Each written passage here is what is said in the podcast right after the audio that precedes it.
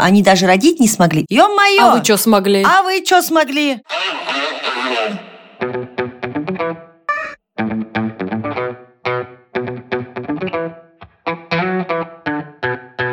Привет, это подкаст «Раздвиньте ноги». С вами я, меня зовут Оля Крумкач, я врач-кушер-гинеколог и ведущая этого подкаста. Сегодня еще один интересный выпуск, который идет не по плану, потому что плана тут мы не смогли построить. Я пока не буду раскрывать все карты, а повторюсь, что я всегда очень благодарна всей аудитории и слушателям, потому что вы помогаете найти новые темы, помогаете и активно участвуете в составлении выпусков. И в этом эпизоде мы снова услышим истории слушателей и подписчиков, подпимщиков. Если у вас останутся вопросы, предложения, какие-то еще дополнительные дополнительной истории, пожалуйста, не стесняйтесь в любой форме, в аудио, видео, кружочки, сообщениями отправляйте, пожалуйста, все это в Telegram-бот, который называется «Раздвиньте бот». А если вам понадобится консультация от меня лично, то пишите, пожалуйста, в Telegram-бот «Только спросить бот». Итак, сегодня у нас э, выпуск, который посвящен достаточно большой и очень, наверное, нестандартной проблеме. На нее не всегда обращают внимание. Проблема, которая заключается в том, что женщины подвергаются осуждению со стороны общества, со стороны других женщин, со стороны своих мам, братьев, сестер, там всех подряд и партнеров в том числе, насчет того, что якобы они не рожали самостоятельно, они плохие мамы и тому подобное. В прошлом сезоне, если мне не изменяет память, был выпуск с Манижей, где мы тоже пытались эту тему подразвить, но в основном обсуждали немножко другие вопросы, скорее такие вопросы сексуального воспитания. Но захотелось э, обсудить э, и проблему психологического насилия, именно касаемо вообще родов, того, как женщины детей рожают, каким образом и как к этому относится общество. Я подумала, что в этом плане идеальным собеседником э, на сегодня будет Юля Русакова, моя коллега, моя очень-очень близкая подруга и тоже врач-акушер-гинеколог. Юля, привет! Оля, привет! И рада быть снова в эфире. Привет всем Олиным слушателям. Давайте попробуем развить эту тему сегодня. Думаю, будет интересно. Да, у нас сегодня полет фантазии. Я подготовилась с той стороны, что, естественно, я попробовала найти какие-то материалы, и честно вам скажу, что их очень мало. Некоторые фонды об этом задумались и задумывались, и задумываются сейчас. Статей нормальных я не нашла. Если вдруг вы видели какой-то полезный материал по этому поводу, пожалуйста, скиньте тоже телеграм-боты. Я поговорила с несколькими коллегами. Ну и, соответственно, я делала вброс в Инстаграме, запрещенной социальной сети в Российской Федерации. Будем это теперь уточнять, к сожалению. О том, есть ли какие-то, может быть, истории аудитории. И нам прислали несколько историй. Я взяла не все для этого выпуска. Я думаю, что перед тем, как мы с Юлей начнем обсуждать, я предлагаю нам послушать первую историю. Мне она почему показалась отличным началом, потому что это, в свою очередь, еще и история, рассказана не от первого лица. То есть это история, которую рассказывает сестра, так скажем, женщины, которая столкнулась с каким-то абьюзом, не абьюзом там, и уже приобрела какие-то даже последствия в этой истории. Поэтому мы сейчас послушаем первую историю, а дальше мы продолжим обсуждение. Я хочу поделиться короткой историей, которая произошла с моей сестрой. Она ждала второго ребенка. На уже последнем месяце ей было назначено плановое кесарево в связи с тем, что ребенок сидел на попе, не хотел переворачиваться, и предположительный вес ребенка был более 4,5 килограмм. Сестра по этому поводу очень переживала, и от своей близкой подруги она столкнулась с осуждением ее выбора и принятия планового кесарево сечения Аня. Ее подруга – многодетная мама, которая всеми руками и ногами за естественные роды. Ее позиция непоколебимая и такова, что только страхи и ограничивающие убеждения мешают женщине естественным путем родить ребенка. Так, короткая история. После родов она активно эту свою позицию также высказывала. Мне кажется, что это очень интересная тема, потому что неоднозначный раз часто встречается два. Я на практике много раз давала два разных э, выписных эпикриза, один более подробный, да, для того, чтобы женщина после выписки из родильного дома могла спокойно обращаться к своим врачам уже на последующих этапах. И вторую, условно, для родственников, да, чтобы, если что, можно было показать, что вот были роды без каких-то подробностей. Многие врачи идут на такую уловку, это не подделка документации, естественно, просто это не подробное описание эпикриза. А почему так бывает? Потому что что неоднократно и я, и коллеги, и Юля в том числе, мы все сталкиваемся в практике в акушерстве и гинекологии с тем, что, например, э, чтобы просто понять, женщина приходит на роды, и она, например, все это время планировала рожать через естественные родовые пути. Что-то пошло не так в родах, и были применены различные методики, да, кесарево сечение, наложение вакуума экстрактора на головку плода, не знаю, акушерские щипцы, возможно, даже, у меня была даже ситуация, когда прием врача, да, когда мы помогаем извлекать э, ребенка при тазовом предлежании, это тоже вызвало некоторые вопросы у пациентки, что вот ее семья, преимущественно ее муж и ее мама,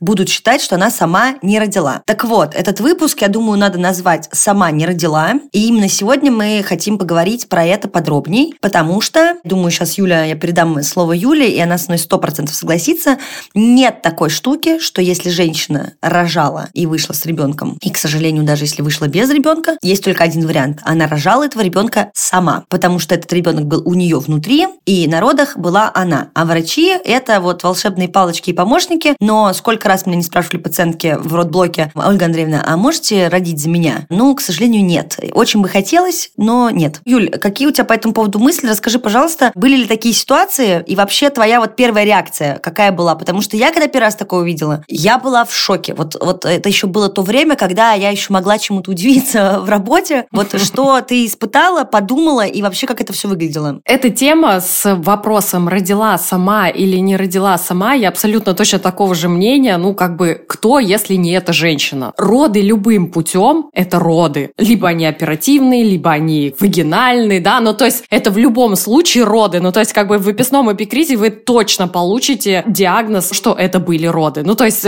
третьего здесь не дано. На самом деле в своем сленге при общении с пациентами действительно проскальзывают фразы «а я буду рожать сама» или «я буду рожать путем кесарево сечения». Но делается это чисто для упрощения контакта с пациенткой, то есть это не значит, что если у нее будет кесарево сечение, то пациентка просто ляжет на операционный стол и как бы вот ей отдадут ребенка, ну как бы и вообще никаких последствий не будет. Ну то есть это абсолютно вообще другая история. Здесь я вот четко на одной позиции, что роды любым путем – это роды самой женщины. Ну то есть ты родила сама, но никто же за тебя этого не сделает в любом случае. Но есть такой момент, что многие пациентки, да, которые даже все, я буду только рожать сама, вообще никаких других вариантов я не рассматриваю, и никаких вообще кесаревых сечений ни за что. Очень часто бывает так, что на, сери... на полпути, да, на середине, так скажем, первого периода пациентка такая, все, рожать сама я не буду, давайте его доставайте. Ну, как бы вот это нормальная история, Оль, ты, наверное, тоже слышала кучу таких выражений в родильном зале. Ну, такое бывает достаточно часто. Что я могу сказать? Ни роды через естественные родовые пути, ни роды путем кесарево сечения, это никогда не бывает легко. Это действительно тяжелый труд. Труд физический во время схваток, потуг, а также труд эмоциональный в любом случае, и также послеродовый период. Я вам даже скажу, что послеродовый период при родоразрешении кесаревым сечением всегда ощущается намного жестче. Ну, по, по большей части случаев. Да, причем я думаю, вот здесь вот, знаешь, э, в ответку просто про сленг, что это как будто бы мне кажется, что вот мы в этом вообще не виноваты. Ну, то есть сама не сама просто проговаривается, да, что сама в смысле роды через естественные родовые пути. Когда план пациенткам рассказывается, используется там определение вагинальные роды, роды через естественные родовые пути, но нет разделения в плане сама-сама родила или кто-то за тебя родил. Просто моя вот первая история была молодая девчонка, которая просто тряслась как банный лист. У нее случилась ситуация, при которой мы использовали вакуум э, экстрактор плода, да, чашечку киви, и прекрасно все родили, там не было особо травматизации, хороший ребенок, все счастливы и довольны. И я потом на дежурстве так вышло просто, что это были выходные, я на дежурстве попала на нее на выписку. То есть я как дежурный врач пришла на обход, и мы там пошли, сделали с ней УЗИ, все замечательно, анализы хорошие. Я говорю, слушайте, э, могу вас сегодня выписать, тем более, что там завтра воскресенье, что вам сидеть, если хотите, пожалуйста. И она начала рыдать. Я думаю, так, а что, что не то сказала? Я говорю, подождите, а что случилось? Она говорит, я не готова ехать домой, потому что вот мне придется приехать, рассказывать про свои роды. Я скажу, что вы использовали вот эту вот вашу штуку, и меня просто вся семья будет бойкотировать за то, что я, видите ли, сама не родила. Мы с ней сели, я говорю, подождите. Во-первых, неясно, кто тогда рожал. Во-вторых, это неправильно, да, я понимаю, что часто бывает ситуация, когда нельзя обсудить с родственниками доступно, не выяснить, и даже иногда бывает, да, не выстроить свои границы, потому что у всех разные ситуации психологическая и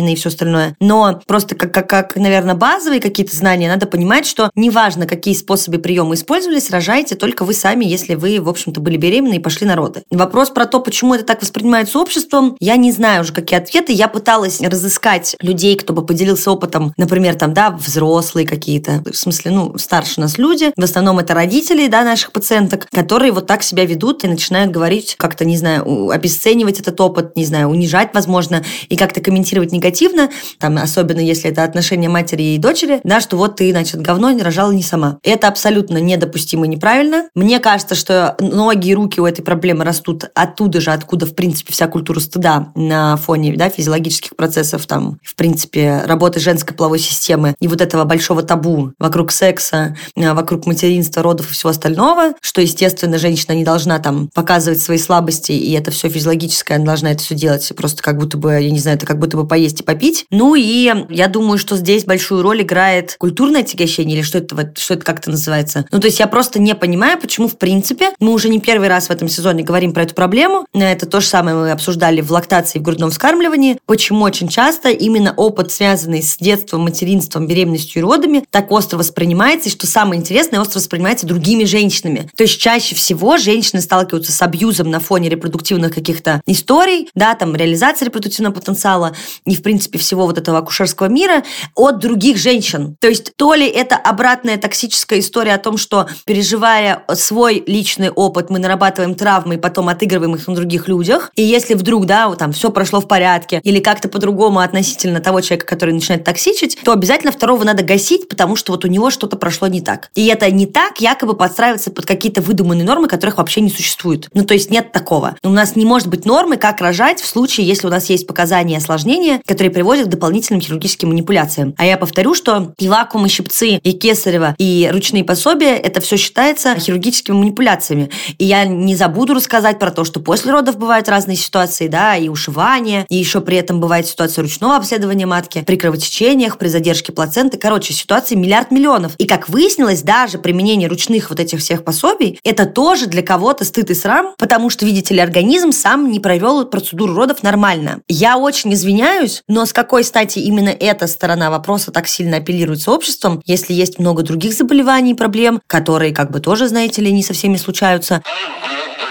Этот выпуск сделан при поддержке Zigmund Online, платформы онлайн-психотерапии, где более тысячи психологов, что явно увеличивает шанс найти своего. Zigmund проверяет, чтобы у психолога было больше трех лет частной практики, а также все необходимые дипломы о высшем психологическом образовании и сертификаты для ведения психотерапии. Каждый специалист регулярно при этом проходит супервизии и личную терапию. И я сейчас это все говорю не просто так, а потому что сегодняшний выпуск напрямую связан с самооценкой и собственными границами. Задача платформы Zigmund – это помочь найти тебе своего психолога психолога. Человека, которому ты сможешь доверять на 100%. И первый шаг за тебя все уже сделали. Зигмунд отобрал 10% тех, кто подходит по образованию, опыту, количеству часов, а главное, прислушивается к своим ощущениям в процессе. И еще скоро Новый год, как очередной понедельник, когда можно поставить себе новую цель. И помните, что грустить и стрессовать на празднике – это совершенно нормальная практика. Будьте бережнее к себе, если чувствуете, что не справляетесь. Обращайтесь за помощью к психологу в сервис психотерапии Зигмунд Онлайн. Учитывая последние темы подкаста, я вообще стала больше говорить говорить о том, что терапия, работа с собой и вообще своими принципами и границами – это очень важно. И следить за общим состоянием тоже неотъемлемая часть нашей жизни. А если вы чувствуете, что хотите обсудить свои переживания со специалистом, что вам не хватает поддержки, сделайте себе такой подарок на Новый год. Запишитесь на первую консультацию через сервис психотерапии Zigmund Online. Или же выберите подарочный сертификат своим близким. А с моим промокодом Леамур вы получите скидку 15% на первую консультацию, стоимость которой будет всего 2370 рублей. Я не знаю, Юль, вот что ты думаешь? Ну вот прикинь, я тебе звоню, говорю, Юля, я родила, но я Юле не буду звонить, Юля со мной народа пойдет. Я вот позвоню, скажу, я родила, э, и скажу, но не сама, потому что мне сделали, не знаю, кесарево сечение. И ты мне скажешь, ну все, мать, лохотрон какой-то, сама не родила, потому что сделали кесарево. Не мать. Не мать теперь, да. Не мать, все. Что ты думаешь, почему вообще такой феномен существует? Почему есть, в принципе, мысль в мозге, да, как говорится, о том, что если это не гладко протекающие естественные роды через влагалище, влагалище. И это якобы не сами рожали. Вот какие, как ты думаешь, могут быть причины? Вообще история с родами у человека, да, прямоходящего, она в целом как бы немножечко усложнена, в отличие от всего животного мира, насколько мы знаем. Ну, как бы животным тоже иногда делают кесарево сечение и всякие вот такие истории, но по большей части все, как вы говорите, рожают сами. Но человек всей этой истории расплачивается за свое прямохождение, да, и вот устройство женского таза, оно в целом как бы уже не говорит о том, что мы можем рожать без чьей-то помощи. Вот, ну, как-то вот так вот зародилось генетически. И все вот эти вот истории с оперативными родами, там, вагинальными с помощью вакуума, щипцов или тоже родоразрешение путем кесарево сечения, это всегда мы называем операцией отчаяния. В акушерстве это прям вот так и называется. То есть это не какая-то блажь, не что-то вот такое вот. Вот сделаем-ка мы вам подарок и сделаем мы вам кесарево сечение. Ну вот это абсолютно не та история. Я, например, работаю в том месте, где, ну, наверное, весь коллектив и как бы вот весь настрой родильного дома всецело за роды через естественные родовые пути. И многие пациентки, которые приезжают к нам, например, на роды из регионов, всю беременность думали о том, что у них будет кесарево сечение. И мы такие, здравствуйте. Здравствуйте. Вы будете рожать через естественные родовые пути. Ну, то есть это вообще такой шок. Сказать так, что вот э, операция делается как подарок, ну, это вообще не про нас, да, не про то место, где я работаю, поэтому будем честны, все вот эти вот э, так называемые «не родила сама», это всегда говорит о том, что что-то пошло не так, и другого выбора не было. Ну, то есть мы встретились в родильном зале с пациенткой и с ее ребенком в целях того, чтобы получить здоровую маму, относительно насколько это возможно, и здорового малыша. То есть роды, которые закончились кесаревым сечением, это вот была та самая процедура отчаяния, когда по-другому было уже никак. То есть здесь же не идет речь о том, что ой, ну я что-то не захотела трудиться как бы, и вот мы как бы сделали кесарево сечение. Ну, это работает абсолютно не так. Мне, честно говоря, сложно это понять, потому что большая часть, наверное, операций делается, ну, именно экстренно, да, из родильного зала в интересах плода. То есть мы спасаем ребенка условно этой операции. Речи о том, что, ну нет, надо было топить дальше, похер на исходы, рожаем через естественные родовые пути. Но это вообще не в наших интересах, поэтому, честно говоря, эта мысль вообще как бы не укладывается в моей голове. И многим пациентам, которые боятся естественных родов, я с ними разговариваю, много разговариваю, по часу бывает разговариваю, и пытаюсь донести ту мысль, что родить через естественные родовые пути любой целью, это вообще не наш метод. Нет, это не нужно, абсолютно точно. Вот любой ценой, только чтобы роды случились вагинально, это вообще не то. Нас не интересует э, факт естественных родов, нас интересует факт рождения здорового ребенка и сохранения здоровья матери. Ну, мне кажется, здесь как бы вообще в целом третьего не дано. Поэтому как бы осуждение за то, что, например, у малыша началась гипоксия и кому-то сделали кесарево сечение, ну, come on. Мне кажется, здесь вообще не о чем разговаривать. Поэтому сложно говорить. Может быть, кто-то этого не понимает, но по мне так здесь все довольно-таки очевидно. Недавно мне моя коллега сказала такую фразу, что еще ни одна женщина в ее практике не пожаловалась на то, что ей сделали кесарево сечение по показаниям. Были показания, сделали операцию. По-моему, так и должно быть. Ну так э, в этом и дело же, что никогда никто не будет пренебрегать показаниями. Сколько раз у нас были ситуации, даже с тобой, когда мы были в ординатуре, когда буквально уже просто уже уговариваешь женщину, там уже сердце на КТГ не слышно, уже все плохо. Нет, все равно я не буду. Вот такие же были тоже случаи.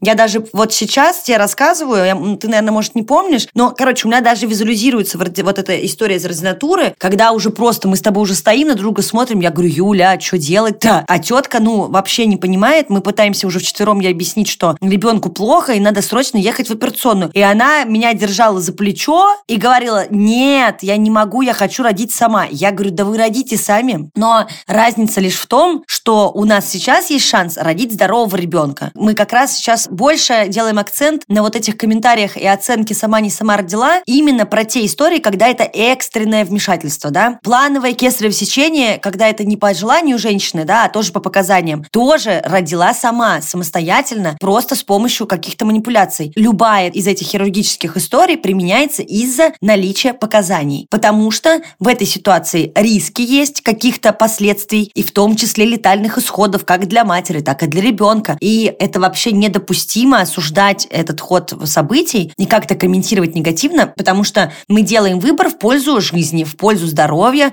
в пользу отсутствия заболеваний, в пользу того, чтобы был здоровый малыш, здоровой мамой, которые спокойно, красиво выпишутся вместе из роддома, и все было бы хорошо. Но я даже не представляю себе, потому что здесь мы можем уйти в другую ветку обсуждений. Значит, хорошо, у нас есть там гипоксия, есть преэклампсия, есть какие-то такие заболевания, и, допустим, это те болячки, из-за которых мы делаем различные манипуляции хирургические, но это штуки, которые женщина не контролирует, да, ну так, если задуматься условно. И то, по мнению других людей, она их не контролирует. И это правда так, мы ничего не контролируем. Но я слышала другую сторону вопроса, значит, вот я назвала вот эти патологии, а у нас есть еще другие. Например, слабость родовой деятельности, да, у нас есть первичная слабость, есть вторичная слабость. И я в ходе своих личных исследовательских и наблюдательных историй поняла, что чаще всего именно критике подвергаются те женщины, у которых было хирургическое родоразрешение, именно в связи вот с этой патологией. То есть, э, чтобы было понятно, первичная слабость да, родовой деятельности – это когда у нас вообще ничего не произошло, схватки, шейка, никакой динамики, да, то есть роды как бы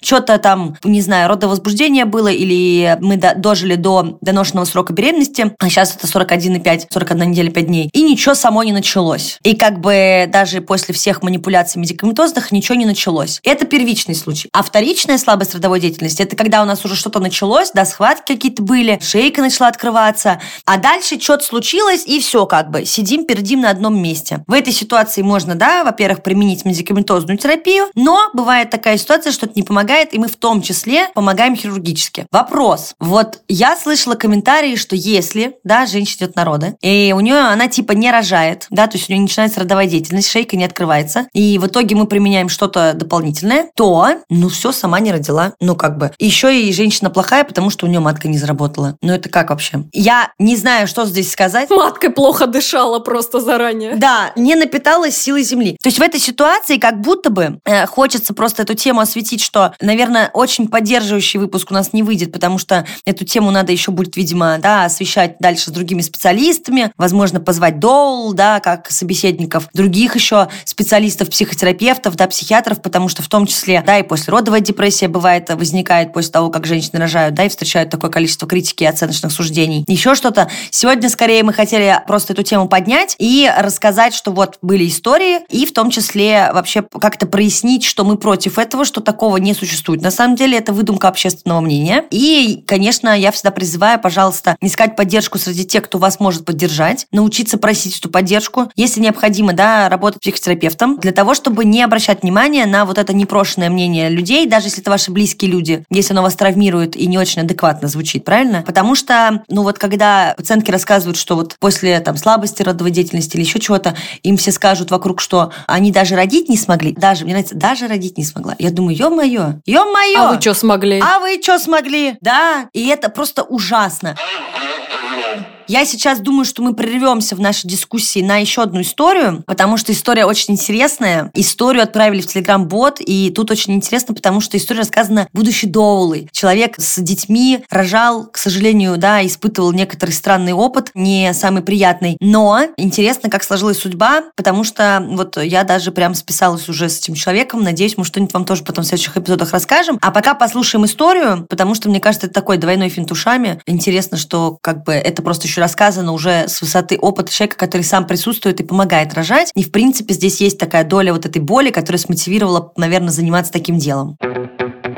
Привет! Моя история про то, как э, неудачный опыт может стать поводом для того, чтобы поменять всю свою жизнь. Когда я готовилась к родам, я решила, что к этому вопросу надо подойти очень серьезно. Я записалась на какие-то невдолбенно длинные курсы. Я оплатила контракт в роддоме, наняла индивидуальную акушерку и была убеждена, что подстраховалась со всех сторон. Но, как водится, все пошло не так. И после 18 часов схваток, в том числе на окситоцине, я закончила закончила эту дорогу в операционной. И на самом деле с этим было очень сложно смириться мне лично. Как будто бы я где-то не достаралась, как, как будто бы я в чем-то виновата, что история сложилась так, потому что все внешние факторы для хороших родов прямо по списку были соблюдены. И на самом деле я очень долго корила себя за это и очень долго пыталась разобраться, кто же виноват. Э, так сильно в это закопалась, что в итоге спустя два года после родов очнулась на первом курсе акушерского колледжа в попытках найти ответы, кто же, собственно говоря, испортил мне всю малину. И закончила его, отучилась на доулу. И вот уже пять лет я работаю с мамами, будущими и настоящими, и помогаю им делать их опыт более дружелюбным.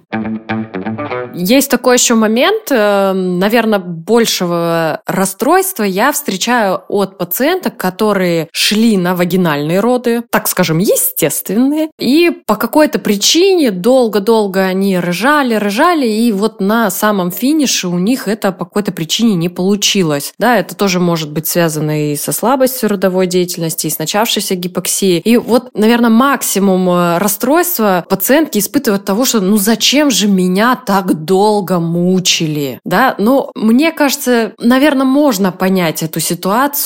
Пациентка старалась, работала, да, там, дышала, там, может, даже тужилась, но, как мы уже сказали, операция отчаяния, ну, вот получилось так. В нашем родильном доме мы всегда пытаемся использовать возможность родов через естественные родовые пути, насколько это возможно, да, поскольку, как мы говорим, природа для матери и ребенка ничего лучшего не придумала, но к сожалению, бывает исключение из правил, поэтому вот такое расстройство я могу понять от пациента. Но все эти расстройства обычно проходят, когда они видят своего ребенка здорового, красивого, розовенького, и мне кажется, в такие моменты большинство их огорчений и сожалений обычно улетучивается. Ну, на самом деле, мне кажется, если пациентке осталось непонятным, почему так произошло, нужно просто попросить своего лечащего врача о беседе. Мне кажется, даже такой простой шаг может помочь как бы даже вам в своей голове что-то для себя разложить, э, как-то может э, успокоить свои тревоги, почему так произошло, или могло бы быть по-другому. Ну, то есть, чтобы вы для себя в первую очередь понимали, для чего это было сделано. Думаю, что беседа с лечащим врачом спокойная, в спокойной обстановке должна быть тоже очень терапевтичной. Это сто процентов. Я думаю, что тут можно еще долго эту полемику разводить. Я бы предложила послушать последнюю историю. Мы сейчас все послушаем. Это такой уже будет, наверное, завершающий виток. И дальше, наверное, обсудим вопрос кесарево сечения не по показаниям, а наоборот, когда его просят пациентки. Просто чтобы напомнить вам о том, какие есть другие стороны, немножко обратная ситуация, где никто никого не будет осуждать, или там будет, но это не совсем то, про что здесь, наверное, вопрос будет стоять, а э, про чисто такая пасхалка-напоминалка, что на все должны быть показания. Итак, моя история целиком. Моя беременность протекала хорошо, я путешествовала, занималась спортом, до 30 недели работала. Физически я чувствовала себя хорошо, да и вообще за все свои 29 лет у меня не было каких-то серьезных проблем со здоровьем. Но на 41 неделе у меня поднялось давление и было принято решение медикаментозно стимулировать мою родовую деятельность. На вторые сутки наконец-таки начались схватки.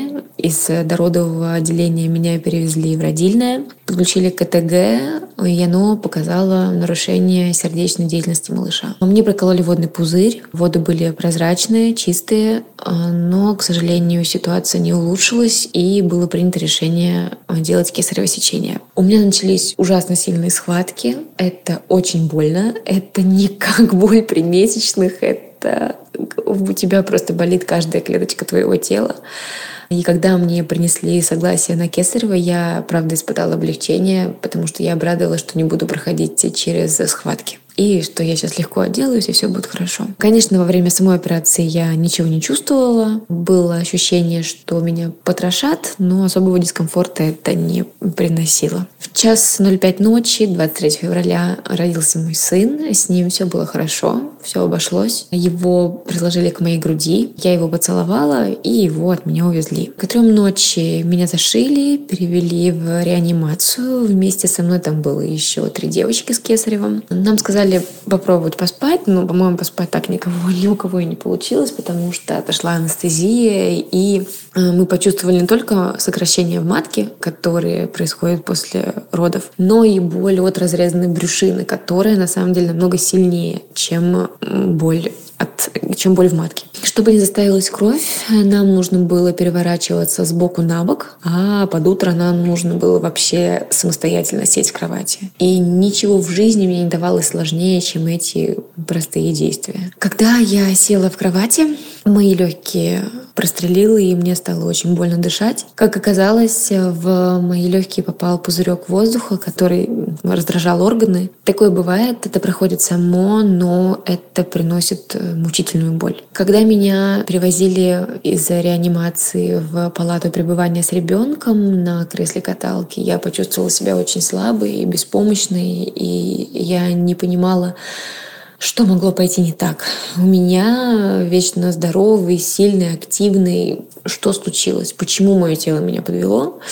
Я не справилась. Когда мне наконец-таки в палату привезли моего ребенка, первое, что я сказала ему, прости меня. Мне казалось, что я сделала плохо ему, так как не смогла родить естественным путем. И я начала испытывать эту вину. Когда я не смогла самостоятельно спустить бачок унитаза, я поняла, что я не смогу полноценно позаботиться о ребенке. Тогда приехал мой супруг, э, и он буквально выхаживал нас двоих. Он помогал мне вставать, э, ложиться ложиться, переворачивал меня, водил меня в туалет, надевал мне трусы. Ну, я, правда, не знаю, что бы я делала там без него. Он ухаживал за ребенком каждые три часа, подносил мне его покормить. И, если честно, я даже не знаю, что мне приносило больше дискомфорт. Боль в, в животе или боль в легких. Мне было больно говорить, мне было больно смеяться, естественно, мне было больно дышать. На третьи сутки после родов я оказалась в очереди на УЗИ среди девушек, которые рожали сами. Они стояли прямо, от души смеялись, разговаривали, выглядели прекрасно, собирались, вероятно, домой. И рядом стояла я, скрюченная. Мне было тяжело говорить, мне было тяжело дышать. И вот тогда я посмотрела на них как на успешных женщин, которые справились со своей задачей, а я вот нет.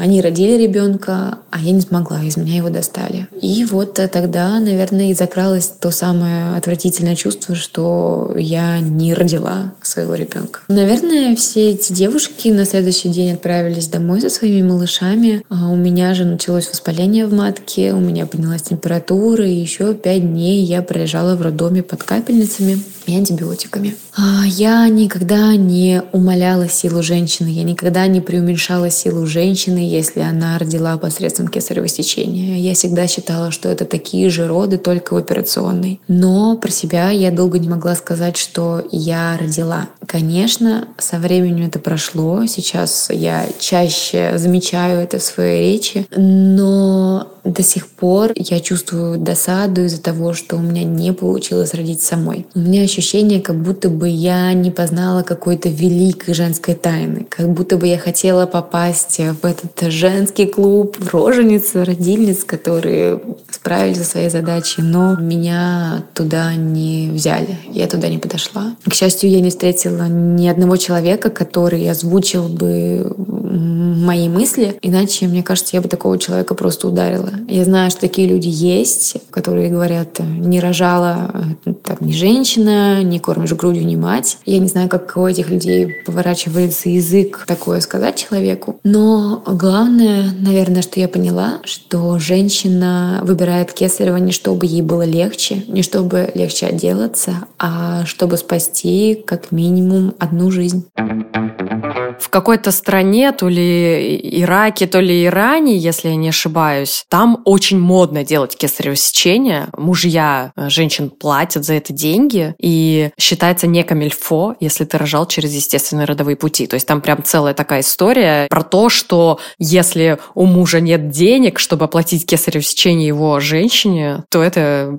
ну, так себе мужик. Поэтому тоже бывает такая история. Блин, это интересно, как в разных странах по-разному оценивается, конечно, мужские так сказать, проявления. Я очень надеюсь, опять же, если кто-то послушает выпуск и почувствует желание про эту тему поговорить подробнее, да, если вы специалист в какой-то смежной сфере, пишите, пожалуйста. Мы с Юлей только напомним в конце, что несмотря на весь шейминг, блейминг, арбузерство и компанию, любая хирургическая манипуляция должна быть по показаниям. Пожалуйста, я все понимаю, если совсем все критично и ужасно, то, конечно, всегда существует отказ от кесарево сечения, но это оперативное вмешательство, и не стоит его делать только по желанию рыбки, золотой и все остальное. А лучше это обдумывать и смотреть, какие есть варианты. Ну и в любой ситуации все мы, кто собирается или будет, или уже рожал, рожали самостоятельно. Юля, ваши напутственные слова, пожалуйста, в завершение этого выпуска. Хочу всем пожелать не бояться родов. Я считаю, что разговор с вашим лечащим врачом должен вас немного успокоить. И каким бы путем э, не прошли ваши роды, это значит, что ты родила сама. Однозначно, стопроцентно и вообще безоговорочно. Спасибо. Так что всем желаю удачи, несмотря на ваш план, путь. Это ваш ребенок, это ваше здоровье, поэтому мягких родов, как я говорю своим пациентам. Да. Спасибо большое, Юль. На этом все. С вами была я, меня зовут Оля Крумкач, я врач-акушер-гинеколог и ведущая этого подкаста. А это был подкаст «Раздвиньте ноги». Пожалуйста, слушайте подкаст на всех площадках, на которых вы обычно слушаете подкасты. Ставьте нам звездочки, лайки, оценки. Пишите, пожалуйста, комментарии, чтобы о подкасте узнало как можно больше людей. Спасибо вам большое и до следующего выпуска. Пока.